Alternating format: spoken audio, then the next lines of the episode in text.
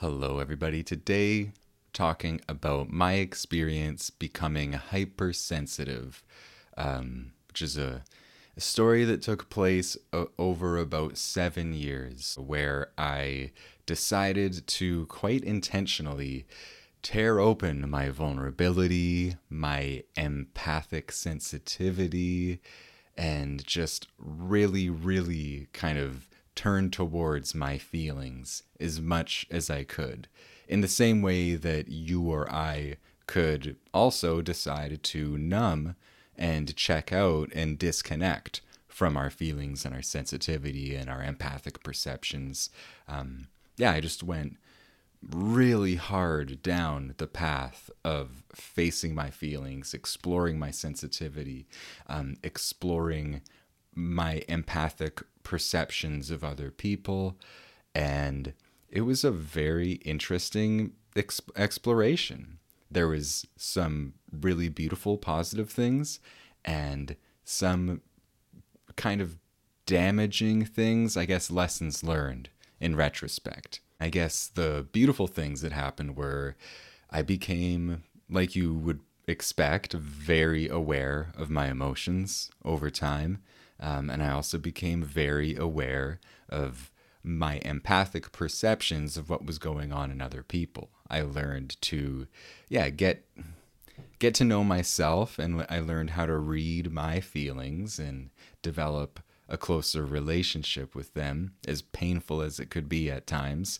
And I also became quite tuned in to what was going on around me with other people, which could also be kind of painful at times because we're all very complex and there's a lot of stuff going on in us. So when I chose to like completely tear myself open and dive into that, there was a lot of intense stuff to face. And yeah, there was like a period where it was normal for me to spend hours a day just sitting alone with my feelings, just intending to just kind of embrace all of the feelings that I thought I had buried up until then in my life. And it was pretty intense. It was really intense and maybe too intense. I I was I had a kind of zealotry to my process, I guess. There was an extremeness to it. But there there was something beautiful about that because I did get to really know my feelings in a deep way. Um, I suppose, in a nutshell, the one of the big lessons I learned, and one of the things that ended up being kind of harmful over time, the more I did this, and the the further I went down the rabbit hole of like really opening up my sensitivity and my vulnerability and these empathic perceptions of others. Um, it started to become almost debilitating because I was so sensitive. I was fragile.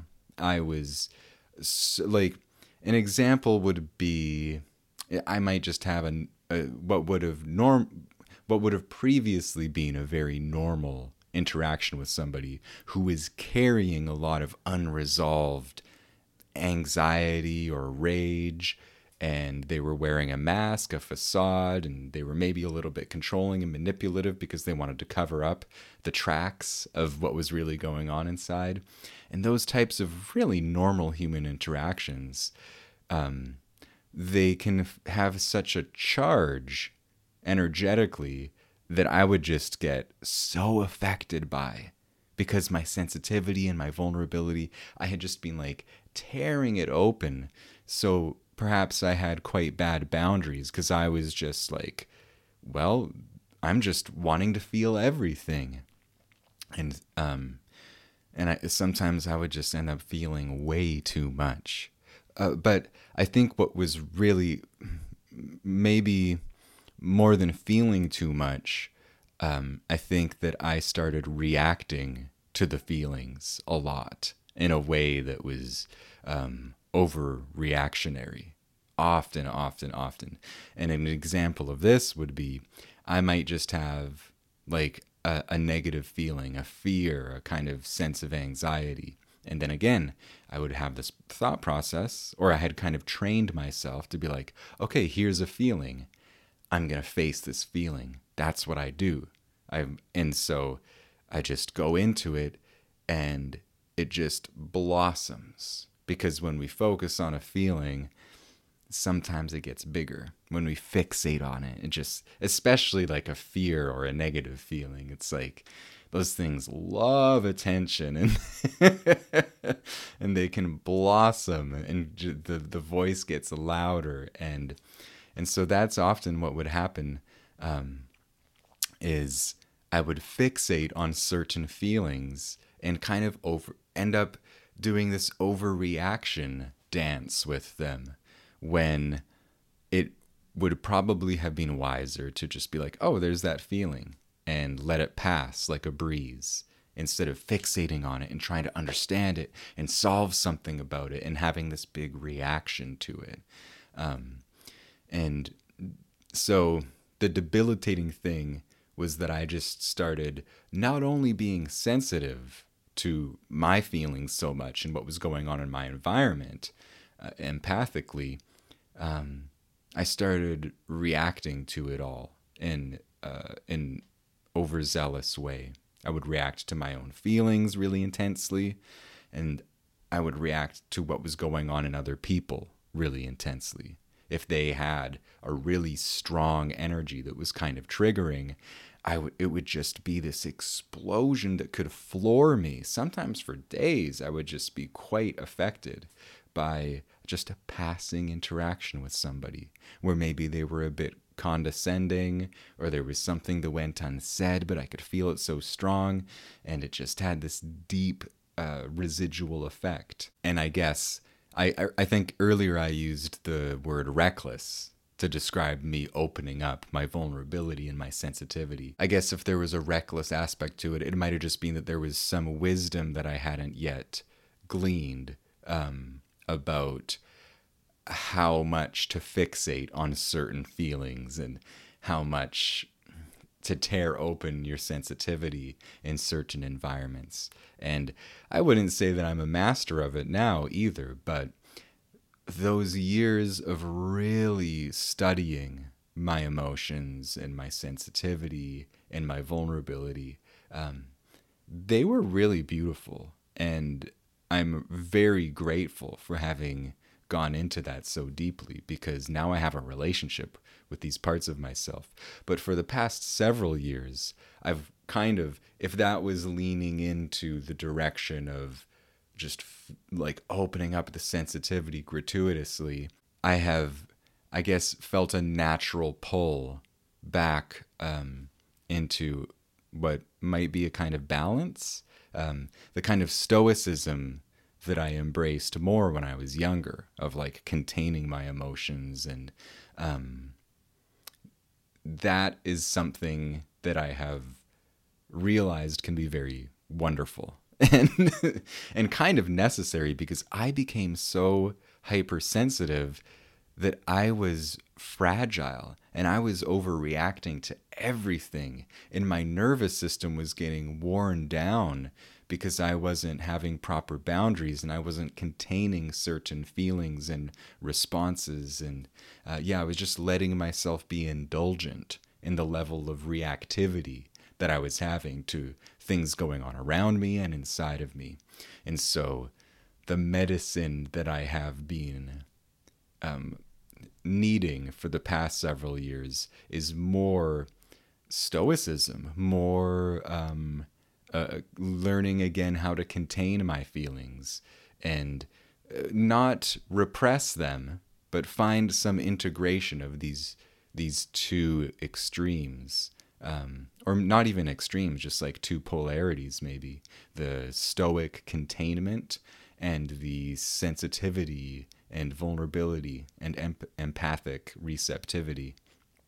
Um, yeah, learning how to integrate those two things has been a really, really beautiful thing um, because, well, containing certain feelings and developing yeah that ability to kind of like like stay connected to my own grounded sense of self um oh it's so vital And I got sloppy with that, I think. And it made it so that me opening up to everything inside of me and around me, I just, I wasn't grounded enough in my own sense of stability in order to endure that.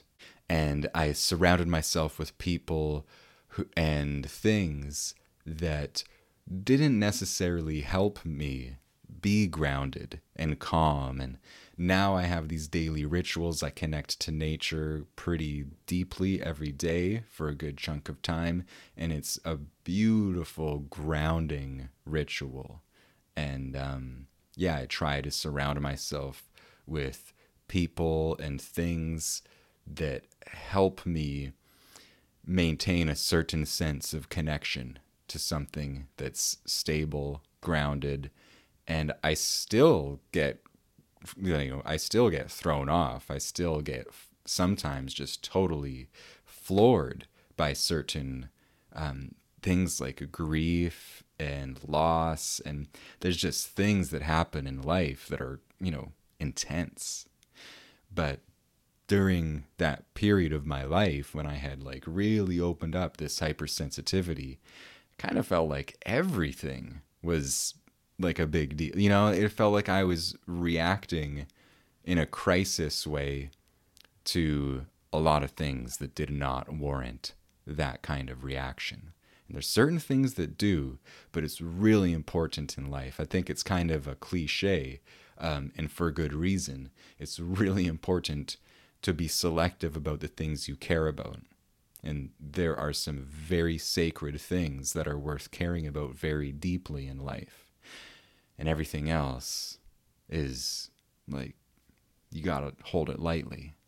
And it's um there's probably no perfect equation of what those things are, but it's an important um, equation to keep in mind when we have our daily opportunities to freak out. And yeah, I'm still guilty of freaking out all the time, but it certainly was more when I had just gratuitously kind of leaned in that direction of uh, opening up my sensitivity. But it was a beautiful thing. And now coming back to find some balance and integrate some of the things I learned there, um, yeah, it's, it's such a gift. Um, but yeah, it, it is really important to have that balance to to learn emotional containment, to stay grounded, and to to to find out the ways that feel natural to each and every one of us um, to achieve that.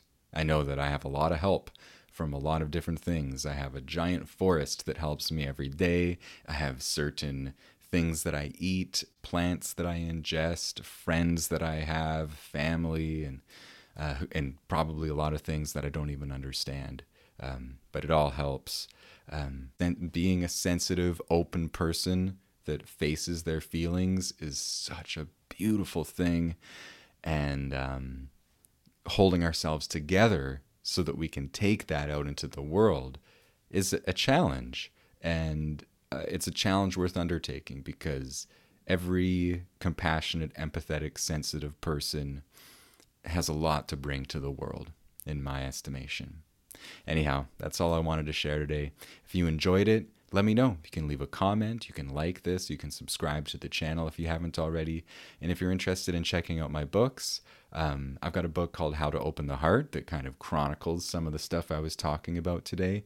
And I've got a new book called 10 Lessons in Love. Both of the books are autobiographical stories about love and loss and the juiciness of relationships and finding our personal power in the reality of daily life.